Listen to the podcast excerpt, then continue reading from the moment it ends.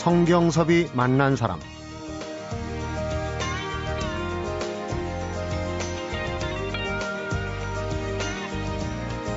성악가 중에서 한국뿐 아니라 전 세계적으로 베이스 숫자는 적다.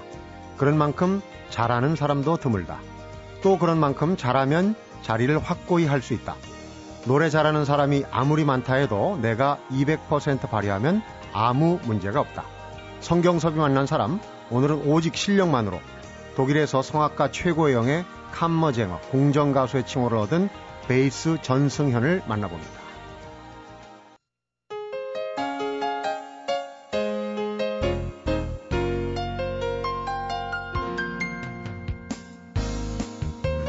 전승현 씨 어서 오십시오. 네, 반갑습니다. 아유, 반갑습니다. 전승현. 국내에서는 조금 생소할 수도 있는데 네. 현재 유럽에서 가장 각광받는 베이스 성악가 중 한 명이다. 이런 평을 듣고 있습니다. 그런데 목소리 좋은 분이 나오니까 저도 한 목소리 한다고 자처하는데 좀 긴장이 되는데요. 아, 선생님도 목소리가 너무 좋으신데요. 그런데 네. 정말 독특한 음색인데 베이스라고 하는데 네.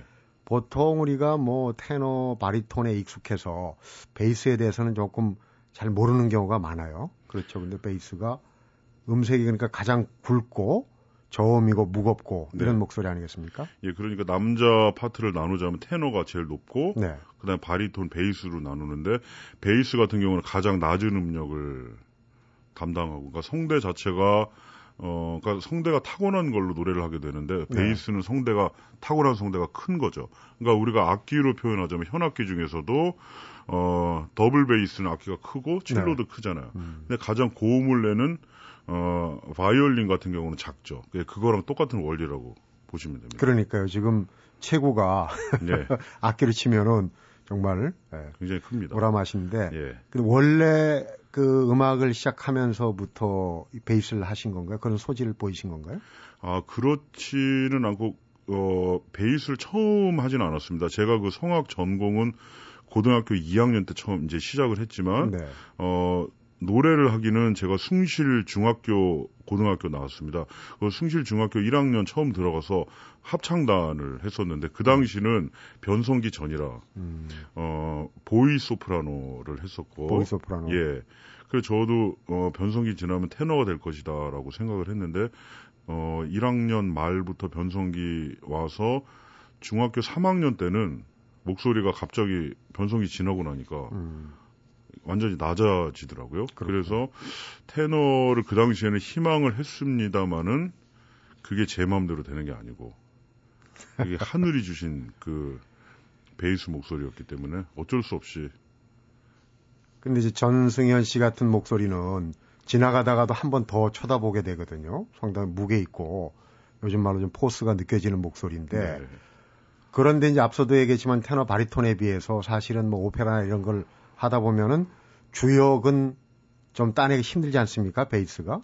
아무래도 오페라를 보면 테너들이 가장 어, 주역을 많이 하고, 그러니까 오페라도 내용도 어, 주로 사랑 얘기가 많은데, 어, 사랑 얘기를 소프라노랑 주로 테너가 남녀 주인공으로서 많이 하고, 네. 이 베이스는 뭐 테너나 소프라노의 아버지, 음, 아니면 뭐 제사장, 아니면 악역, 악역. 예, 그런 좀 캐릭터 있는 역을 주로 많이 하게 되죠. 음. 그래서, 어, 사실 그렇게 주역으로, 왜냐하면 소리 자체가 화려하지 않기 때문에, 화려한 고음을 확 내는 그런 게 아니기 때문에, 네. 아무래도 그렇지만 오페라 몇 가지는 있습니다. 그래도 베이스들이 좀 잘 어울리는. 어, 발휘를 할 수 있는 예를 들면 바그너 오페라 그 니벨룽겐의 반지 시리즈 중에 마지막 네. 신들의 황혼 거기에 보면 하겐 역이라는 베이스가 있는데 그거는 네.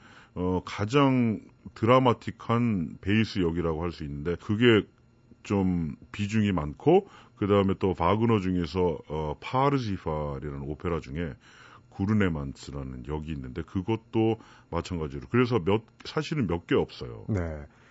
지금 연말에 사실 국내에서는 그렇게 이제 이름이 생소한 편인데 전승현 씨 이제 얘기를 듣다 보면은 얼마나 대단한 성악가인지 하나하나 풀어 나가면 아마 이 청취자분들 알게 되실 텐데 자 우선 어, 그런저런 얘기를 뒷받침하는 의미에서 노래 한 곡 들어보고 가겠습니다. 전승현 씨가 로린 마제라고 협연했던 베토벤 심포니 넘버 9 우리한테도 잘 알려 있죠. 합창 교향곡 그 부분 한번 들어보시고 직접 들어보시고 얘기를 또 나눠보도록 하겠습니다.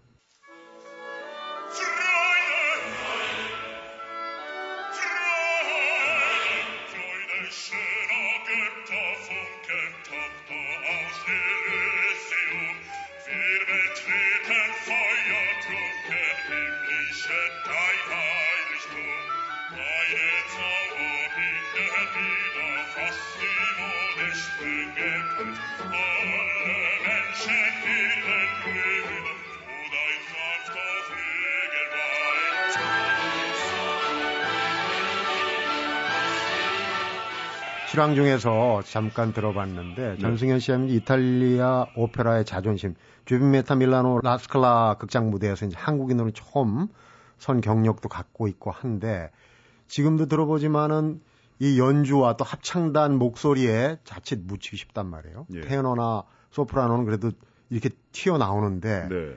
그 성량을 유지한다는 게 참 어려울 것 같아요. 목소리 관리가. 그게 아무래도 발성의 문제인데 성악의 어떤 테크닉, 예, 그거를 갈고 닦기 위해서 자다가도 생각하고, 음. 뭐 다른 일을 하면서도 항상 생각을 하는 거죠. 하루 종일 그 발성이나 음악에 대해서 생각을 하고, 어, 나름대로 많이 갈고 닦았다 생각해도 항상 부족한 점이 그 음. 발성인 것 같습니다. 이제 연말 공연 많이 하시고 또 앞으로도 계획이 있는데, 공연 전에는 그러니까 이렇게 목소리를 아끼기 위해서 예. 말을 안 하신다는 얘기를 들었어요? 어, 제, 저 같은 경우는 공연 전날 같은 경우에 어, 한 30분 정도를 노래를 하고, 그러니까 가수마다 다 특징이 있는데요. 그러고 나서 그 이후는 공연 전까지 되도록이면 말을 삼갑니다. 삼가하는데 그 이유는 목을 아끼기 위한 것도 있고, 어, 다른 사람들 만나서 대화를 하다 보면 또 정신이 거기에 또 팔려가지고, 음. 집중 노래에만 집중이 안 되는 경우가 있어서 그거를 삼가하기 위해서 어, 좀 지겹고도 힘들지만 공연 직전까지는 어, 예를 들면 전화도 다좀 꺼놓는 편이고 저희 와이프랑 얘가 손으로 그러니까 저희 집 사람은 지금 다 알아듣습니다. 제가 손을 뭘 이렇게 하면 음. 다 알아듣고 오직하면 저희 음, 아들이 하나 있는데 지금 한국 나이 6살인데요. 네. 어릴 때부터 그게 적응이 돼가지고 아빠가 오늘 내일 공연에 그러니까 아침에 조용히 해줘 그러면 어 그 나이 때 남자애들이 시끄럽잖아요. 네. 아침에 일어나자마자 시끄러운데. 미운 일곱 살이라고 그러는데 예, 나이로. 그렇죠. 그런데 조용히 하고. 그러니까 제가 좀 미안하기는 음. 하지만 가족들이 다 벌쓰는 것 같아서 예 그렇게 좀 조절을 하고 있습니다. 가장으로서는 조금 이기적으로 보일 수도 있는데 음악 예. 세계를 어, 구축하기 위해서는 또 네. 어쩔 수 없는 음악성은 천부적으로 타고났지만 또 자기 관리 역시 아주 철저하신 분 같습니다. 얘기를 잠시 후에 또 하나하나 풀어보도록 하겠습니다. 성경섭이 만난 사람 오늘은 폭넓은 음역과 부드러우면서도 강인한 목소리 그리고 카리스마를 지닌 베이스 성악가 전승현을 만나보고 있습니다.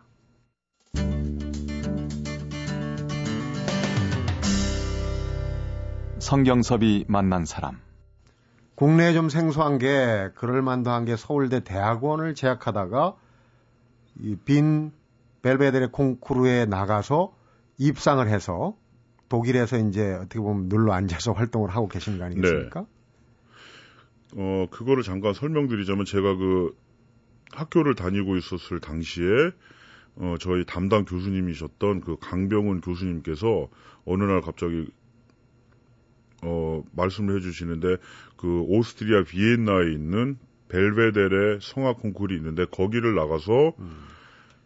입상을 하던 안 하던 어, 왜냐하면 심사위원들이 각 유럽의 큰 오페라 하우스의 극장장들이기 때문에 단장이고 거기서 잘해야 하면 좋은 어, 연주를 할 수 있다. 기회를 하고, 얻을 수 있다. 예, 기회를 얻을 수 있다고 말씀을 해주셔서 어 그때가 96년 초였습니다. 그 네. 그 선생님이 말씀해 주신 게 15년 됐네요. 예. 음.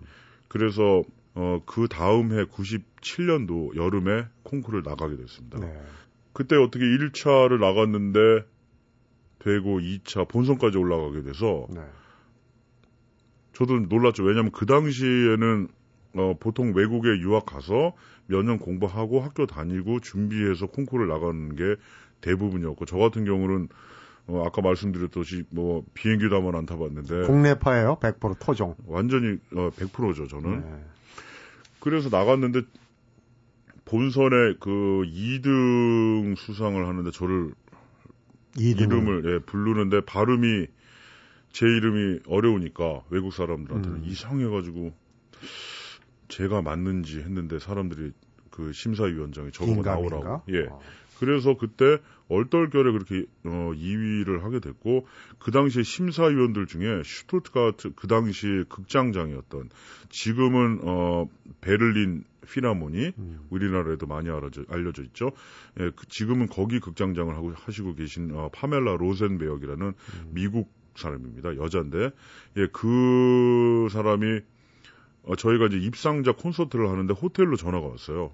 그래서 어 슈투트가트 자기가 극장장인데 노래를 할 수 있느냐. 그 당시 베르디 오페라 어 리골레토의 스파라푸칠레 역을 할 수 있겠냐. 음. 그 계약을 하게 돼서 그 다음 해 초에 바로 독일로 나가게 됐습니다. 그래서 그게 데뷔를 하게 된 계기가 된 거죠. 그러니까 이제 전승현 씨도 놀랐겠지만은 그쪽 음악계에도 전혀 듣도 보도 못하던 친구가 이게 노래, 특히 이제 박은호의 아리아 예. 아, 이런 실력을 발휘했는데 그쪽에서도 놀랐을 거예요 아마. 사실 그쪽에서 여러 번 물어봤던 게 저보고 독일말 할 수 있느냐. 음. 못한다. 근데 어떻게 바그너를 할 수 있느냐. 예, 그, 좀 약간 놀랬죠. 왜냐하면 언어를 알아야지만이 할 수 있다. 근데 반드시 그러지는 않거든요. 왜냐하면 말하는 거랑 오페라 하우스에서 또 노래하면서 발음하는 거랑은 또 음. 약간 차이가 있어서 그걸 또 다시 배워야 되는데 그 당시에는 그렇게 그 교수님께서 준비를 많이 해주셔서 어 그냥 시, 시키는 대로 한 거죠. 음. 그냥 노력의 결실이죠. 어, 올 연말에도 지금 서울에 와서 서울시향의 정명훈 예술감독이죠. 지휘자하고 22일 날 예술의 전당에서 공연하셨어요. 어떤 네. 공연이었죠? 그거는 어 마을러 구스타프 마을러 작곡가 그 시리즈 교향곡 시리즈 중에 대미를 장식한 할 수- 한다고 할 수 있는 마을러 심포니 8번입니다. 8번. 천인교향곡. 그렇죠. 천인 교향곡에서 베이스 솔리스트로 어 며칠 전에 예술의 전당 콘서트홀에서 공연을 했습니다. 아, 그 유럽에서 이제 슈투트가르트에서 처음 데뷔를 한 이후에 예. 주로 이제 거장들 주빈 메타나 뭐 이런 거장들하고도 많이 협연을 했어요. 네. 근데 올해는 또 이색적 기록이 주빈 메타가 공연을 제의했는데 이 서울 공연 때문에 그쪽은 또 이 거절을 했다는 뒷얘기가 있더라고요. 어, 거절한 이유는 아주 단순한데요. 서울시향하고 먼저 약속을 했기 때문에 음. 연주를 하기로. 그래서 어, 독일에서 인터뷰한 기사 중에 사실 그 전승현 씨만큼 정말 노력을 많이 하고 뭐 무슨 어, 타고난 그 재질도 있지만은 노력을 많이 하는 어, 성악가로 알려져 있고 특히 이제 자신한테 한없이 인색하고 또 엄격하다 이런 얘기를 들어서 한 번도 자신의 노래에 대해서 만족한 적이 없다고 한 인터뷰 기사를 본 적이 있어요. 그건 사실이고요. 여태까지 뭐 많은 공연을 했지만 공연 끝나고 한 번도 아 오늘은 좀 제대로 했구나 라고 생각을 한 적이 한 번도 없었어요. 어 보통 음악가들이 성격이 예민한 사람이 많은데 왜 그러냐면 어, 저 같은 경우도 그렇게 준비를 많이 하고 맨날 그 생각만 하고 몇 년을 준비해서 전날까지도 컨디션이 좋았는데 네. 그리고 어떤 날은 공연 직전까지도 소리를 이제 목을 좀 풀죠. 음, 좋았는데 괜찮았는데. 예 음. 무대에 딱 섰는데 갑자기 안, 나- 안 나는 경우가 그게 있어요. 어. 왜 그런지는 모르겠습니다.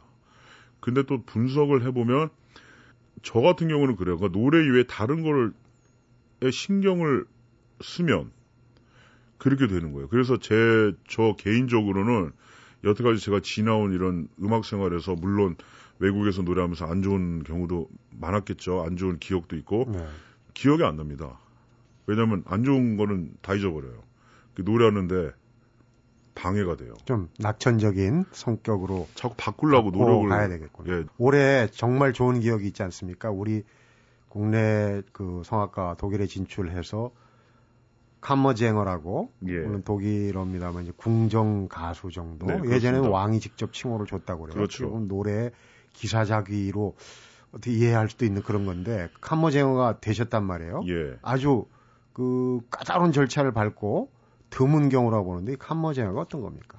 어, 제가 간단히 설명을 드리자면 그 예전에는 그 왕들이 어떻게 국민들이 나가 어, 오페라 보는 데서 볼 수가 없기 때문에 그 왕궁에서 네. 예전에 독일 여권 독일, 오스트리아, 스위스 그때 왕들이 있었을 당시에는 유명한 음악가들이 궁정에 초청을 받아서 왕 앞에서 연주를 했죠. 네.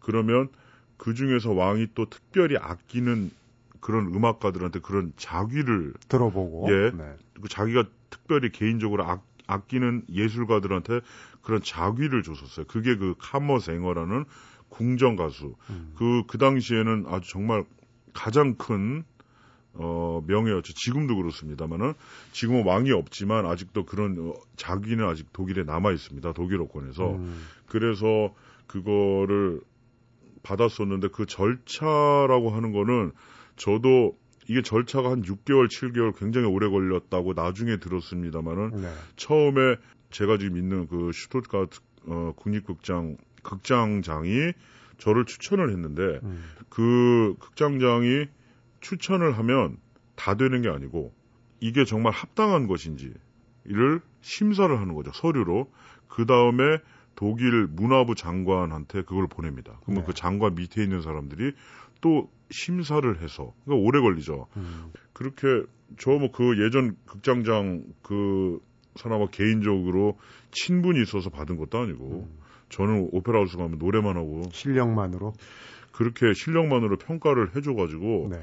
그 사실은 이게 독일에서 주는 독일 자기고 저는 외국에서 뭐 오래 노래를 했지만 아직도 국적도 한국 사람인데 음. 어, 이런 거를 준다는 것 자체에서 저는 놀랐습니다. 처음에는. 이거 독일 사람들이 다 받아야 되는 거. 독일 사람들도 다 받는 자기가 아니고. 슈트가르트 극장도 7년 만에 이게 카머제어가 나왔다 이런 기록이 예, 7년 만에 나왔고 예, 요 요번에 됐을 때 저 혼자만 됐어요. 왜냐면 가수들이 1년에 노래하는 그 성악가가 200명이 넘는데 한 시즌에 한 좋은 그렇게 결과가 있어서 저도 뭐 처음에는 좀 깜짝 놀랐어요. 놀랬고 그 부모님한테 말씀을 처음에는 안 드렸어요. 왜냐면 해봐도 모르니까. 주변 사람들한테도 잘 얘기를 안 했다면서. 얘기를 원래 좀 잘 안 하는 성격. 과묵한 성. 예. 어, 자랑 잘 안 하는 그런 성격이시고. 왜냐하면 자랑을 하게 되면 잘 안 되더라고요 노래가. 어, 또 심리적으로. 예, 심리적으로. 그러니까 덩치는 산만하신 분이 네. 뭐 심리적으로는 상당히 감수성이 잘 안 되더라고요. 그러니까 워낙 또 예민하고 좋은 기억만 이제 많이 기억을 하고 올해 제일 좋은 기억 중에 하나 칸머쟁어. 예. 근데 칸머쟁어가 순 명예자귀죠. 뭐 상금이나 이런 거는 예전엔 많이 줬다 고 그러던데. 예전에 그 당시 뭐 왕이 있었을 경우에는 음. 그거 뭐 예술가로서는 정말 그 이상도 없는 그런 최고였고 물론 상금이라든지 이런 것도 많았었고 어 히틀러 나치 시절에는 그 연금이라든지 그때도 상금이 많았어요. 네. 그 왜냐하면 히틀러가 그 당시에 예술가들을 굉장히 아꼈다고 그 리스트가 하거든요. 좀 그래서 예, 그렇죠, 그렇죠. 리스트가. 근데 지금은 오직 명예입니다. 명예로서 어떤 금전적인 거는 단 하나도 없고 명예지만 저는 그래서 더 가치가 있다고 생각하는데 무슨 면책 특권 그런 거가 좀 있다는 얘기를 들었어요? 그런 얘기를 제가 듣기는 했어요. 네. 제가 물어보진 않았어요. 왜냐면 물어보기도 좀 그런 게 뭐 나 면책 특권 있니? 그 물어보기가 그렇잖아요. 그래서 뭐 어차피 노래만 하기 때문에 죄 지을 일이 없습니다. 네. 그리고 뭐 가끔씩 교통 위반하면 벌금 꼬박꼬박 내고 내고. 있고요. 어. 예. 감머쟁어 호칭이 이제 인맥 정치력이 통하지 않는 그런 사회에서 이제 실력만으로 평가를 해서 받은 명예로운 호칭이라는 그런 얘기를 들었는데 만나서 얘기를 들어보니까 또 뭐 그런 상을 자귀를 받으실 만한 자격이 충분하다는 그런 생각이 듭니다. 감사합니다. 성경섭이 만난 사람 오늘은 전 세계 주요 오페라 무대에서 주역을 맡으면서 급성장하고 있는 칸머쟁어 베이스 전승현과 함께하고 있습니다.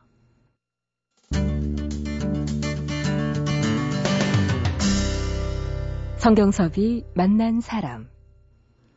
서울대 대학원 재학 중에 어, 비엔나 벨베데레 콩쿠르에서 2등 입상해서 이제 유럽 활동이 시작됐다고 그랬는데 그 비엔나 벨베데르 콩쿠르는 그쪽 지역에서는 상당히 그 이름이 있는 그런 콩쿨인 것 같아요. 그 콩쿨 같은 경우는 바로 데뷔할 수 있는 아까 말씀드렸듯이 어, 심사위원이 각 유럽의 큰 오페라 하우스의 극장장으로 있는 사람들이 심사를 하고 네. 그 다음에 그 매니지먼트들이 관중석에 앉아 있어요. 음. 한 수십 명의 매니지먼트가 뭐 운동 경기 같은 걸로 따지면 스카우터들이 그냥 쭉 보고 있는 그렇죠. 마, 그렇게 말하자면 그런 건데 상금은 굉장히 적었다고 생각합니다. 그 당시 제가 기억이 안 나는데. 네. 그런 게 중요한 게 아니고 좋은 이거는 기억이 아니니까 또 기억을 안 하시는구나. 아마 적은 돈이었기 때문에 기억이 지금 기억이 안 나는 것 같아요. 네. 그런데 그, 래서 저도 그래서 그 다음에부터 바로 데뷔를 했기 때문에 제가 그 당시에 그 그래서 바로 나와야 돼서 어 대학교를 졸업을 했고 대학원을 졸업을 못했어요.